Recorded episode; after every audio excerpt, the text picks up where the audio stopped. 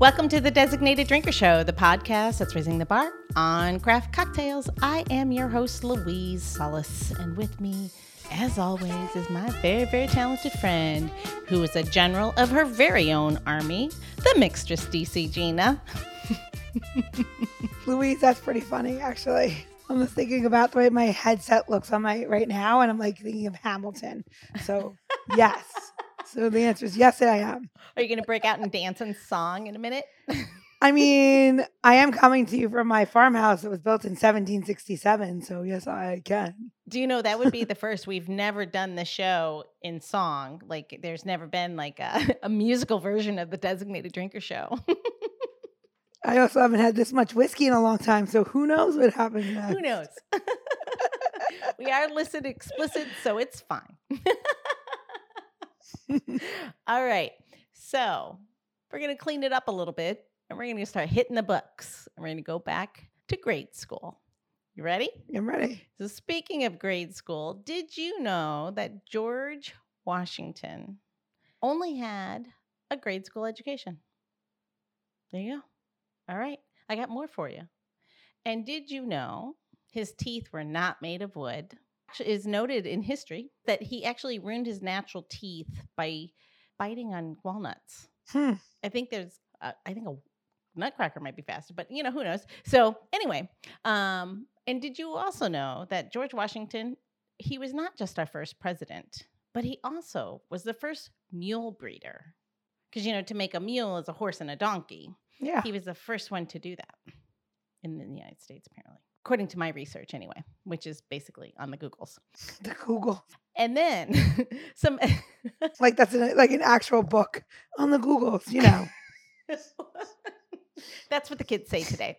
Um, and one of one of the most like maybe more morbid but fascinating facts I found about good old George was he basically defied death many times, many many times. So, yes, he was a tall and robust man, but get this at various times throughout his life, he had diphtheria, tuberculosis, smallpox, malaria, dysentery, quinsy, just so you know, is an inflammation of the throat, carbuncle, which is these really gross blisters on the skin, apparently, and pneumonia. I remember his time that this time. I mean, many people died of these things singularly. He had all of them. Didn't he die of pneumonia? eventually? No, I will get there. Oh. He also he also he also survived a near-death drowning in an ice-clogged river, as well as the burning and the massacre at Fort Necessity. He even survived two horses being shot out from underneath him, and apparently four bullets passed him so close to him that it pierced his clothing. Wow. I know. I know, right? And that all happened in one battle. But to your point, what actually did kill good old George was basically the common cold or a complication of common cold. It set in as an infection, which, if it were today, it was basically cured by the common Z pack. But yeah, almost the common cold. All of those things and the common cold is what took down good old George. Wow. I know. I know. Surprising, huh? They didn't put that in Hamilton, so I don't I don't know that. If it wasn't in Hamilton musical, I don't know the history. I'm kidding. I'm kidding. To all my teachers and all my education, I'm joking. I I did pay attention. I would say that I didn't know any of those. I I I, I didn't know any of those things. But anyway. But you forgot the best fact about him. Which one is that? He loved ice cream. Well, maybe. Well, was it before or after the the teeth though? Because I'm thinking if he like jacked up his teeth that bad, who would want cold ice cream? All I know is that my children's teacher in kindergarten had this whole thing about George Washington and ice cream and all of the ice cream and, and the ice cream that came from Mount Vernon and all the stuff. And I live here in Middletown, Maryland. Well, that makes sense because Alexandria, Old Town Alexandria, which is not far from Mount Vernon, was uh, listed as like the number one city for ice cream for like five years in a row or something. So maybe. All right, let's bring on their new guest so we can get the facts about the ice cream. Yeah, he can set us straight. So, all this talk about George Washington will finally bring Gina and I to today's designated drinker. He's the director of historic trades at George Washington's Mount Vernon. He is Steve Bashore. Welcome to the show, Steve. Oh, it's an honor to be with you. And uh, I learned a little bit of history there myself you're the knowing man here. Was any of did any of that like did it sing was any of it true? Yeah, tell us. You tell us. It's a lot accurate. Yeah, very accurate. And he did also love hoe cakes, which are like a corn pancake. Oh. And he loved honey and butter. So as a dental issue, mm. that was hmm. another thing that was noted that he, he enjoyed those very much. But you can imagine dentistry in the 18th century. In fact, people always we all romanticize history a bit. We all that love it. And when guests come to Mount Vernon, they'll tour with me and I'll they'll might say, "Well, I, gosh, it was so neat to live back then." And I usually say, "Well, how about dentistry? yeah, you want to go to a dental appointment in 1787? I don't think so." So it's it's like any era. There's interesting and good, and then there are things that were difficult. And uh, he had a lot of problem with his teeth, certainly.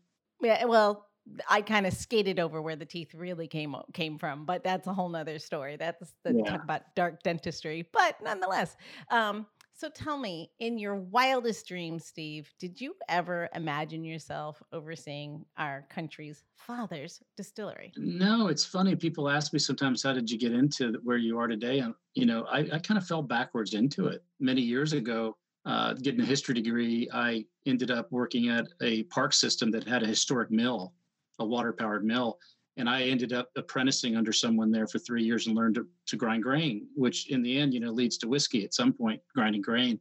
And so I worked actually at two other historic sites over the years in Virginia and came to Mount Vernon 14 years ago, just as the, the reconstruction of Washington's distillery was being completed. So I, I kind of entered the door at a very auspicious time and got to be in on the ground floor. And all my milling and grain experience, you know, helped me in what we do in the distillery. So I've been, you know, really fortunate kind of just to be at the right place at the right time, I guess. But to have some of the skills that were needed. It's funny when you said you kind of fell in it backwards. I immediately thought, well, it's better to fall on your ass than your face. yeah, that's right. well, if you drink enough whiskey, you might fall the other way as well. But no, I, I came in at the right time, and, and the story of the distillery was was launching, and it's an interesting story about the farms at Mount Vernon. And so I, I you know, I feel fortunate to have entered Mount Vernon's as an employment at that time because it was really exciting as it launched. It was a big story. It, you know, it still is a big story. I mean, every time we do anything with a distillery, it reaches a wide audience and press. And so all these years later, you know, if we release a new product, it's amazing how many stories come out of it. So people love history and they love they love spirits and all that goes with spirits. Well, it's interesting some of the guest distillers you've had, yeah. Oh yeah, we've worked with a number of big names everyone would would know. Um, Fred Noe, Jim Beam, uh, Dave Pickerell, the late great Dave Pickerell, who passed away a couple years ago. He was our consultant for many years. Uh, Whistle Pig Rye is his big whiskey that you'll know. We've worked with Joe Dangler, who used to be at A. Smith Bowman, and he made Virginia Gentleman for about 34 years. Along the way, others have stopped in to work with us. Becky Harris at Catoctin Creek Distilling. She's, she's an awesome friend uh, Lisa Wicker, who's our consultant. We also just had Widow Jane on the show too. Oh, you did? Did you have Kelly? We did have Kelly. We did have Kelly. She stopped by and she brought us some You'll Never Walk Alone, which is just for our listeners, just so you know, with all the proceeds, 100%. This is terrible, but uh, shameless, but it's for good cause. 100% of the proceeds of that go to USBG, right? And CORE, which is Children of Restaurant Employees. So, yep. Yeah, it's a great good job. That's a shameless plug, but it's a good, a very good cause. Yeah. So, and, and Lisa, the head distiller and blender there at Widow Jane, has been working with us for about five years now. And in addition to that, we've had some Scottish folks uh, come along the way because Washington's Scottish farm manager, James Anderson, is the man that really was the idea man behind building the distillery. So We've collaborated with John Campbell and Laphroaig a couple times. Andy Cant, who used to be at Cardhu, where Johnnie Walker's made, and Bill Lumsden of Glenmorangie. Wow. Wow. I always like to say that Mount Vernon and the story of Washington and the distillery brings people together. And there's a range of people that come to Mount Vernon for various experiences.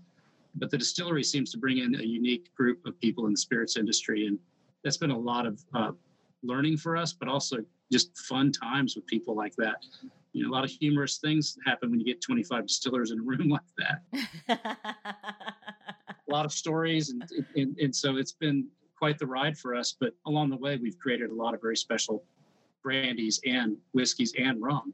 And and it's and it, I don't know if it, I'm sure not everyone knows this, but I mean it's not a modern facility. Yeah, that's a key point. Yeah, give us the history. Go the history, you know, and then we'll talk about how it functions today, but the history really starts in 1797 when Washington's coming back from being president and he hires a new farm manager to run this 8,000 acre property that he owned. And so it was quite the property. 12 miles of waterfront along the Potomac. So my research said that that at the time of Washington's death, that property was worth eight hundred thousand dollars then, which would be one point five million dollars in today's dollars. Hard to quantify that sometimes because uh, 1.5 million. if it was 800,000, it would be a lot more than 1.5 today. Yeah, like 15 billion. Maybe. Yeah, it would.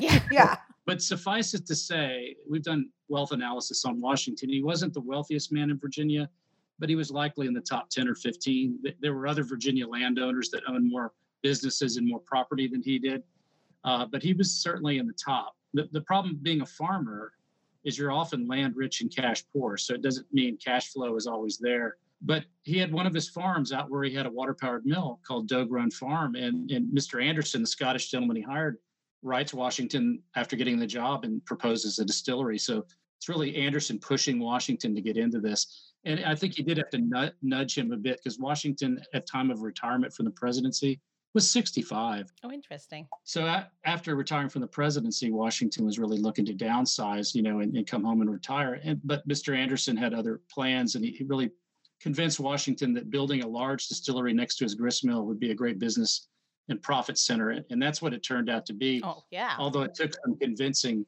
because Washington is pretty frugal with money.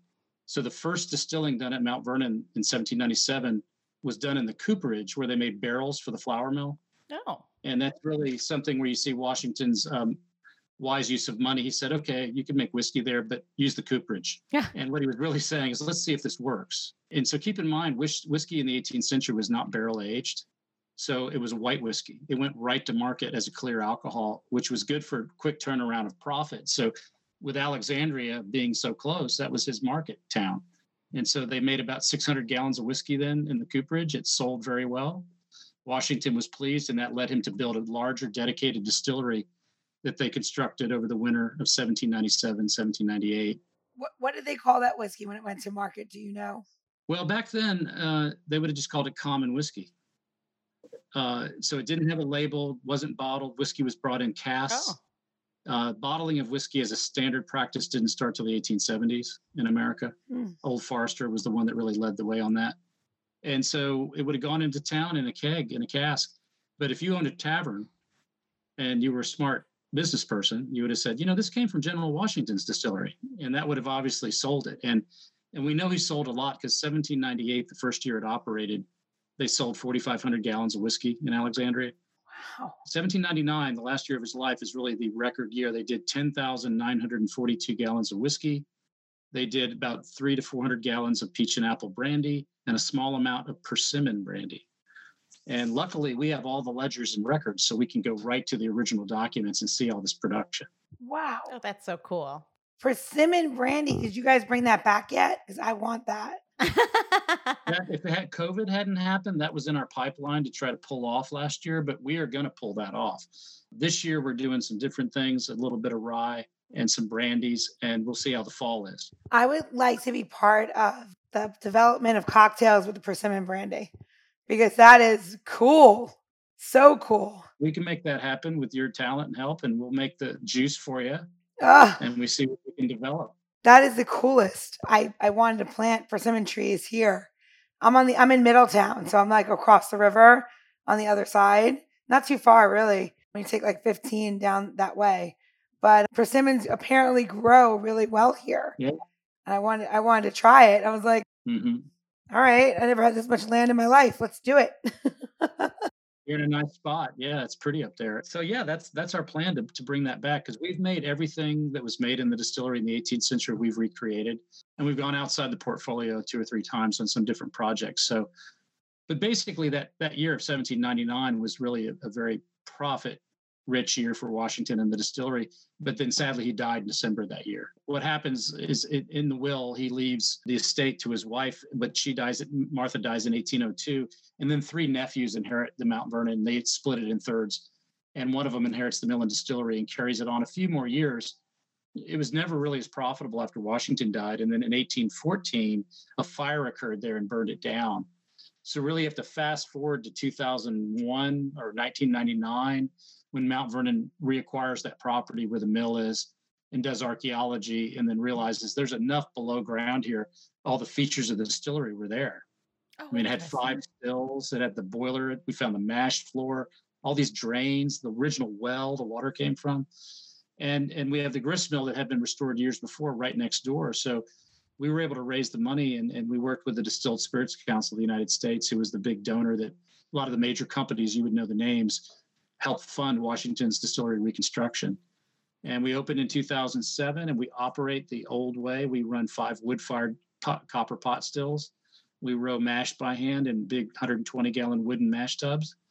And we grind the grain in the mill uh, with water powered machinery. That's crazy.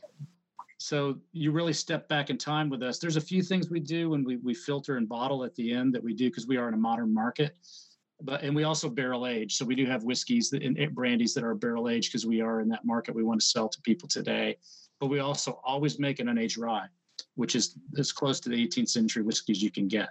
What have you found in there? Did you find any bottles that were not opened? Oh no. Or any ca- ca- any cast or anything? Nothing. No, all that's long gone, long gone. Um, when they did archaeology, they found bits of uh, spigots that were uh, computer and they found you know obviously items for people living there because there were people living on the site. And they you know so it was was you know a lot of the stuff that would have been more important to us today like equipment wise or the stash that was hidden all that was gone long gone. That's always the best thing right about a history of like booze and stuff is finding um the unopened bottle so you can have like basically you can read every recipe in the world but if you don't know what it tastes like mm-hmm. it doesn't make a whole lot of sense. And then all of a sudden, you know, some, you know, there's an estate sale and somebody all of a sudden's like, oh, I have a whole keg of Washington's whiskey. And you're like, what? And you, you know what I mean? Not saying that that's what they found, but it's, it's an interesting but it's not unheard of. We've had many guests on the show who will say they found a bottle or a something from a hundred plus years ago under somebody's bed or in somebody's estate, and it's kind of crazy that that those things do happen. Well, I think the most famous story recently of that a few years ago was the uh, the Shackleton's whiskey that was in uh, on that South Pole expedition. They found that was 1890s that they had had to abandon camp, and they got that whiskey that was left and brought it back to Scotland, and they were able to extract it through the lab and recreate that through blending barrels. So there are things that happen like that, but you know, unfortunately for us, I think all those 18th century folks consumed all of Washington's whiskey in Alexandria. and uh, you know, he, what was neat though is that we were able, through the combination of primary sources and archaeology, to we're able to paint a pretty good picture of what happened there. And, and when we opened it, we thought we just our job at Mount Vernon is education and preservation. That's our main mission. The mill already made product, you know, cornmeal and grits and things, and we thought, well, why don't we try to make a batch? And that's when Dave Pickerell came to help us in 2009. And that first batch sold out in three hours. And then we realized that we maybe have something we need to do more of. And so it helps, it helps to fund our educational preservation mission, but it also helps tell the story to everybody that comes. And I like the fact that the mill and the distillery are working buildings. They are not facades. It's a real working water mill. We ground for hours today, as I mentioned to you earlier. And and the distillery is is not it's not a faux thing. You go in there, those stills run. Those those um, we, we, do row mash the way we do. So when people visit, they're getting a real trip back in time to how distilleries would have been throughout this country in the 18th century into the 19th, but also in England and Scotland and parts of Europe, where these were the methods with these copper pots before the newer equipment was developed in the 19th century. It was all small batch distillation. And and we've learned a lot from doing it. And you know, along the way, we've made mistakes like you do, but we've gotten better at it. In the last several years, you know, I think we put out some very high quality spirits, and and I think that makes us proud as a team because remember, I head up a very good team of men and women who have learned to run this place along with our consultants like Lisa Wicker, Dave Pickerell, and others so that we can create quality product that comes out of the building. Because in the end if you're not proud of what you're making if it doesn't if people don't enjoy it whether it's food or whatever you know you have to question why am i doing this? Yeah you know you want people to partake in it. Absolutely. And so we're super proud of, of where we are with it. And we're kind of hitting our stride because uh, over the next several years there's a number of things we're going to make and things that are aging right now longer aging profiles. So I just think for Washington's distillery in the modern time, we've just begun to hit our stride. That's awesome. That I- Wow. it's it's what is really to your point is that it's taking a walk back in history, but you're not taking it. It's not um, it's not a homogenized space. You're actually paying honor and tribute to the original spirit that was being created there at one point in time. You've gone back to creating that as close as you can, which I think um, I think that's I think that's really cool. That it's not it's not just a it's not a gimmick. It's it's it's and and obviously it's a big love and a passion for you because the amount of work and time that goes into working with like slightly dated technology to create a- an amazing product that's hard that's hard work It is a lot of labor, a lot of hard labor, a lot of firewood, a lot of sometimes long hours if things don't go well. yeah And it's also once we start with that sort of batch process, you keep going till you're done. So there's no days off. We rotate some people, but you know, these are 30 to 35 day straight runs. wow And then, you know, and then you get a break. Yeah. But the point was with the building, you know, we could we could upgrade some things and make it more modern, efficient, but that's not why we're here. yeah You know, we are reflecting the past and also telling the story. And and so some of my staff sometimes say, well, can't we get something to stir this mechanically? it's like, no, you have to row that. And that's how we, you know, could you could you not get some of those mules that george washington apparently bred I don't know where we put them. It's not that big of a building, but uh, but they would have, you know, some distilleries in the 18th century did have water powered water wheels that had turned, you know, fermentation agitators. Mhm. That's documented. In fact, in Alexandria, there's one, a rum distillery documented that had that. had it's so the building is gone though unfortunately. long gone. Oh, yeah, yeah, There was a, there was a rum distillery right in Alexandria. So, so it, like that era, you know, the, the industrial age, the dawning of it. There, there's a lot more automation in certain industries than we would think today. yeah You know, the water mills are one thing, but if you think of the textile mills of New England, if you think of iron furnaces and things where they made uh, pig iron, there's a lot of water-powered machinery that was applied, and they knew quite a lot about designing these larger machines. But for distilling, in the most cases, it's still, you know, except for uh, hand pumps, which they would have had, wow it's it's yield yield elbow grease to make it work. so so what you doing over there gina Sorry, I'm getting ready to um, make the drink. all right So I want to talk about this recipe because I want to know a little bit more. Where did the tavern punch come from? So, just so our, our listeners know, Steve sent us an amazing recipe that Gina then, um, because usually, as just Steve just you know, most of our listeners are used to Gina bringing out the recipes, and she's uh, adapting one of yours. So that's great. Well, this came from a friend of mine, uh, Justin Cherry, who's an 18th century baker and a, and a chef. He used to work at Husk in South Carolina. Oh yeah, Yeah. been And there. so he he we, he has an 18th century bake oven he built, so we grind grain for him. And I asked him for a couple thoughts about this sort of thing some time ago. So in the 18th century, punches were extremely popular. So this is a Of course. a pretty typical tavern punch of that era. And it would, as you can see, the list of ingredients and the way they would uh, proceed with it. Pretty hefty amount of alcohol in this punch, as you can see. Uh, and in that time period, they certainly did consume a lot of alcohol. So you can imagine the parties, the dances, events like that at homes like Mount Vernon. This would serve be served for a lot of people. And so this is typical of the mid 18th century. There were other rum punches, like Martha Washington made a cherry bounce punch that was very popular that we've made at Mount Vernon before. But I think that was more well known. So, I, so this sort of typical tavern punch of the 18th century is what Justin had had pulled together for me earlier this year. I thought it'd be nice for you and in the program to to work through this this uh, punch recipe. Oh, absolutely. Um, I'm gonna. I, well, I think we should make it. What do you think? We're Let's gonna. We do can do, it. that. Let's yeah, do it. yeah. All right. So here's one of the things about punch, which I would find really fun um, from that time. Punch was a way for you to show off to your friends uh, what how much money you had, right? because it was expensive, not so much to get, you know, teas and stuff, even though those came from England and everything, but more importantly was how did you get citrus? Did you know somebody that was traveling that brought you citrus from another country or somebody on the boats? Were you wealthy enough that you had people employed on boats? Or how did you get the spices? Because the spices came again from the spice um, the spice route. So you would have not um, had access to those spices. And spices, and I put together a medley of spices here that would be considered some of the most expensive spices. And cinnamon was one of them, but I kind of went something a little bit more um, that you would have found in this area at the time. Cinnamon uh, is definitely used, but you would have had cardamom, allspice, nutmeg, clove for sure.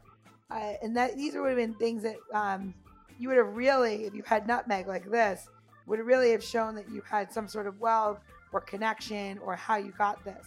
These things were very expensive. To this day, nutmeg and um, green cardamom are very expensive. Allspice came from the islands. So this just showed how you got around and like it was a way to show off like who you were in society and what you were able to afford. So was that was that their Instagram then? Yes. Yes. they took lots of photos of these spices in 1748 and uh, posted them regularly. My favorite um, thing about a punch, and I like this recipe because it says to steep the sugar, the tea, um, and I'm gonna I'll read it off the the entire recipe in a second. I'm just juicing a little bit of the juice. So in your recipe for our listeners, it says, and, and all this will be available on designateddrinker.show, so you don't have to rush to get this. It says 24 ounces of boiling water, one bottle of Washington's rum. If you cannot get Mount Vernon's rum, you need to get an aged rum. From that time period, I, and this is my question for you, is how long would that rum have been aged when you say aged rum? That's a good question because that's a topic we discuss among distillers a lot in the 18th century because it could be, from my research, it could be two years was a long time back then for some spirits to age. Um, it could have been four years. There was a higher end product available that was aged longer. In fact, Washington was given a gift of rum that was 28 years old one time. Wow. Wow. But that's again, you we're talking about the wealth of creating these sort of punches and citrus and things available. So certainly that would have been for the wealthier class. But there was so much rum in early America and, and, and made in America. Some they, they called it continental rum if it was made here, or Barbadian or Jamaican rum. Yep, that's right. And so uh, it's hard to quantify the age, but I would say two years is a good probably zone for some of that that came in. How many years did you say? I'm sorry, I missed that. I, I said two years old from what I've studied might be a good zone, but gotcha. it's very hard to predict. Then there, we haven't studied all the records that exist from the time. I don't have the Washington rum here. I have Hamilton's Blonde. Have you had this? I haven't tried that, but it, it's fitting. Hamilton was an aide de camp to Washington, so it's a perfect substitute to. Uh, so, but it, this is this is his new. So I have two. I have Jamaican Gold, which would be a little bit older, mm-hmm. and then I have the Blonde, which is a little bit younger. This is about three years, and I figured this was a better rum for this for for your time period. So is that okay? I think so because we aged we aged our rum 28 months, so it fits right into the profile. And I need to come and get your rum because I don't know who who distributes you in DC. Well, you can buy from Mount Vernon retail shops, and we can ship to DC. Ah, uh, we are we are so small with our production, we don't distribute widely. We, we're at Mount Vernon shops, and you can also get it in a few ABC stores across the state of Virginia. But because of the COVID situation, the, the legislature in Richmond has changed some of the rules for distillers and distilleries, so we can't ship within Virginia and from Virginia into Washington D.C. So that might be one way, or you could come see me, and uh, we can taste, we can taste a number of things. There we go. Well, I want to come see you, and I I want people to enjoy your recipe. All right, so I took. So now we're going to go to the next part of this recipe if everyone's following along and they're listening. So we've gotten to literally the rum. All right, so we got 24 ounces of boiling water. Uh, we put the rum in there. We are now we've dumped that in there. We're gonna put in a bottle of apple brandy in a second. But I wanted to talk about the prep of this. You take the 24 ounces of boiling water. You take eight bags of black tea. The tea is going to make a big difference for this. If you like loose tea, I would recommend a Keemun or um, a Darjeeling tea. If you're going to the grocery store and you're going to buy something that you know is pretty um, uh, close to that, I would get an English tea. Eh, so maybe like a, a, breakfast tea or something. So it's really, really dark.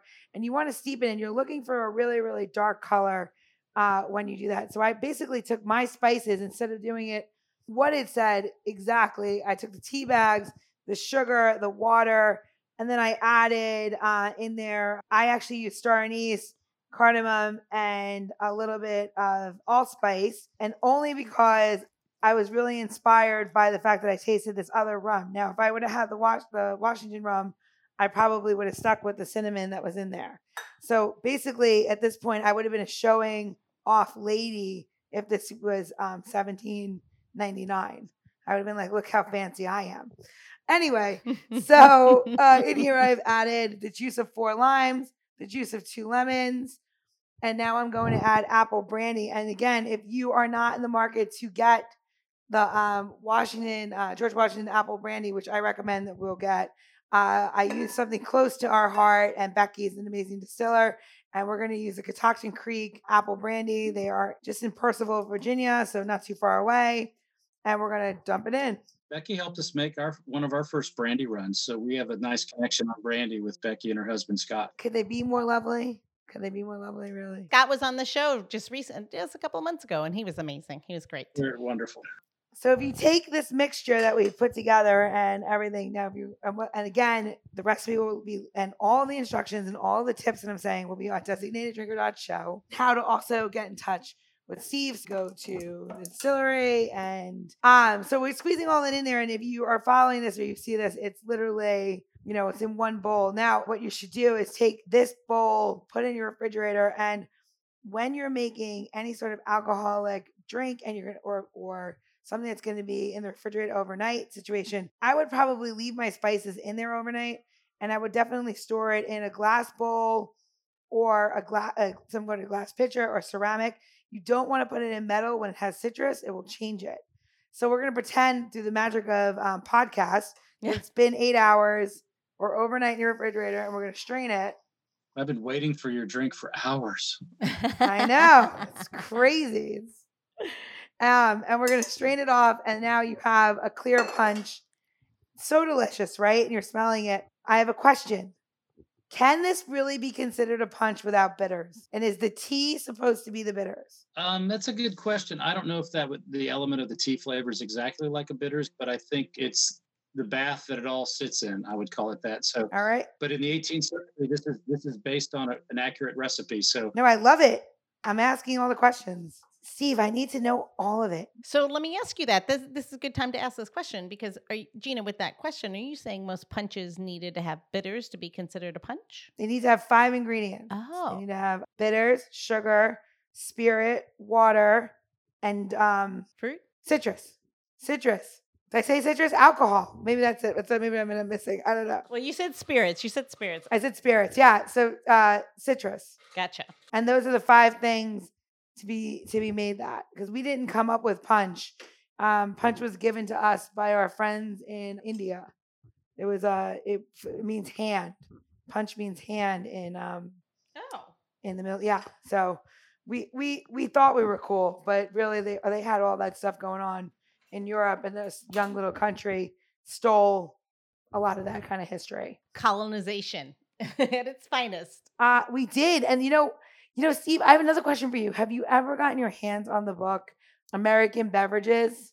I don't think so. So I just moved into, so I just moved during this year and renovated a farmhouse. But I have this book called American Beverages, and we're definitely gonna become friends. Anybody's listening to the podcast right now, which I'm sure I will, be eventually. I want to recreate this one recipe that's in there, and maybe I'll just show you the book, and then you decide Okay. because it's very cool and it is an old beverage, very old beverage, but it is very indigenous to our area. okay. So I'm guessing you can guess where I'm going with this. I think so. And it has, yeah. So I would love to just do it, just even if it was like a one off for fun and, you know, and, and nobody drank it and we only did, that's fine too. um. Anyway, so you've made this punch and it's in your refrigerator and now you've decorated it with some lemon and lime wheels. For fun, I would maybe toss in if you're to serve this thing in the summer, some edible flowers or maybe some verbena leaves. Stuff like that would be really pretty and make it really fragrant and a little bit of green with the orange with nice golden color and the yellow, you know, makes it a little bit attractive. So on that note, I'm gonna grab a ladle and a cup. I really don't know where anything is. I apologize. And a piece of ice. I that's my next question. Did they use ice at Mount Vernon? Like where was his ice house? Yeah, that's an interesting story because there were actually two stories with that. Uh, if you stand, if you've been to Mount Vernon and stood on that portico, that that front porch and looked at the river, down to the right on the hillside, he had an ice house, and it's still there. But they struggled to really keep ice, uh, you know, through that time period in the summers in Virginia.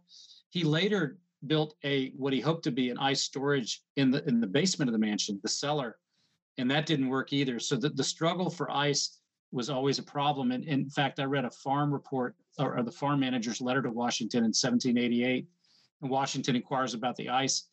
And he said it would have been better to at least have packed snow in the ice house instead of doing nothing. So, so the quest for ice in the 18th century period was hard, but particularly at Mount Vernon, it just, you know, they, they had some good years with it and other years you did not have it accessible. It's interesting. I um I love the stories of. Um, anyway, cheers. Let's do it. Let's do a toast. Sorry, cheers. Cheers. Ooh, that is beautiful. Yeah. I actually have the rum, which is a beautiful, beautiful bottle. Yeah, it's a 1750 style bottle. So the reason we made the rum because Washington didn't make rum, and obviously at the distillery, but it, when he was 19, he went to Barbados with his older half brother Lawrence.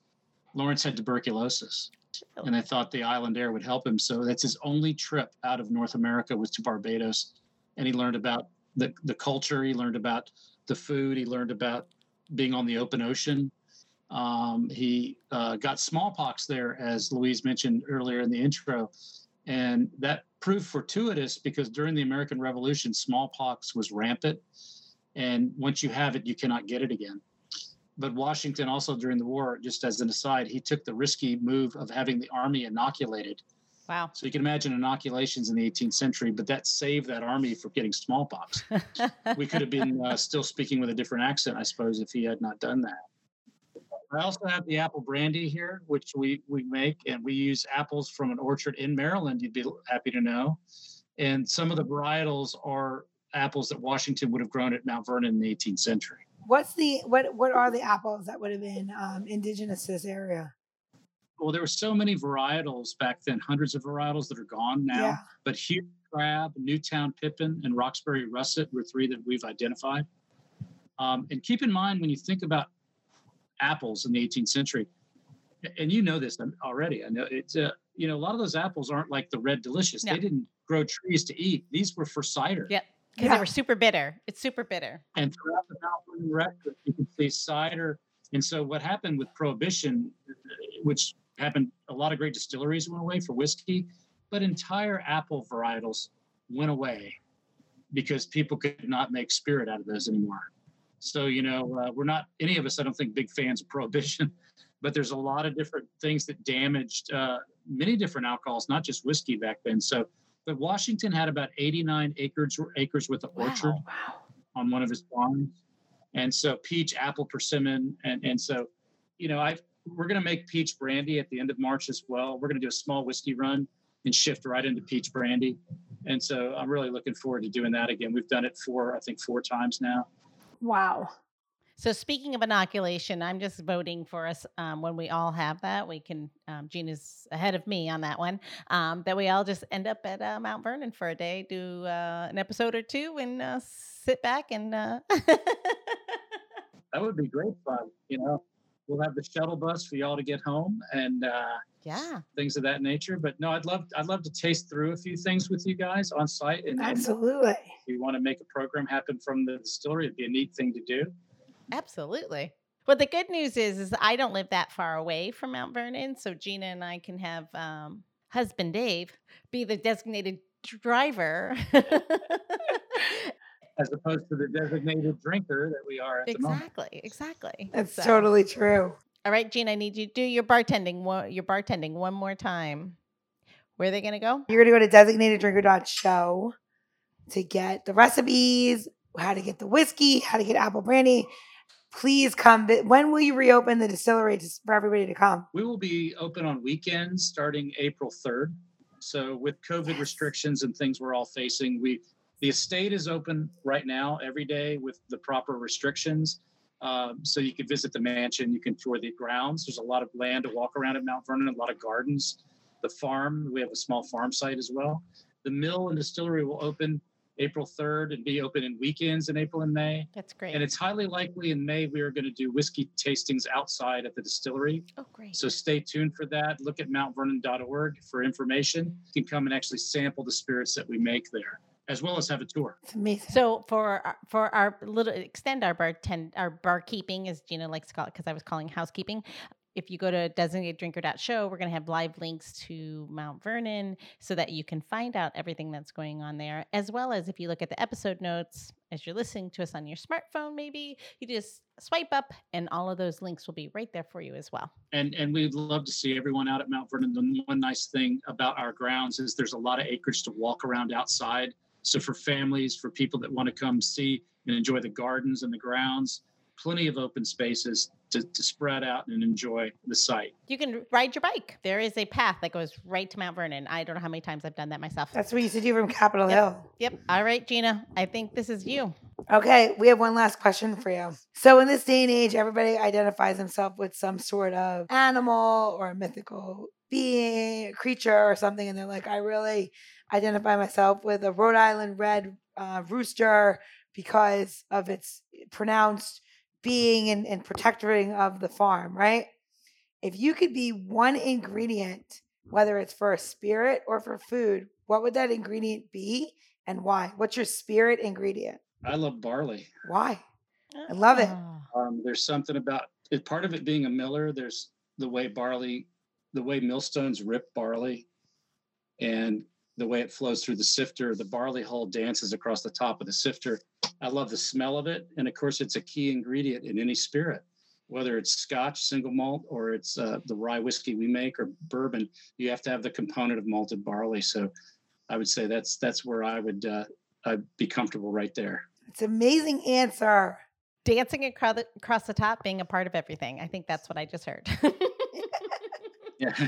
On that note, All right. Louise, we raise your glass. Steve, amazing to meet you. I cannot wait to meet you in person. I'm sorry that our paths took so long to cross. Happy to facilitate. No, it was fun talking with Louise early on and then working with all of you. And, and, you know, we have a common interest in good food and good drink and also stories. It's obviously the stories are important. So um, we will meet on site. We'll see each other at Mount Vernon. And, uh, and we'll also convene downtown like we talked with our friend Bill at Jack Rose Dining Saloon at some point in the future when things are better. Absolutely. Absolutely. Cheers to you both. Cheers. Cheers. Thank you all. Cheers. The Designated Drinker Show is produced by Missing Link, a podcast media company that is dedicated to connecting people to intelligent, engaging, and informative content.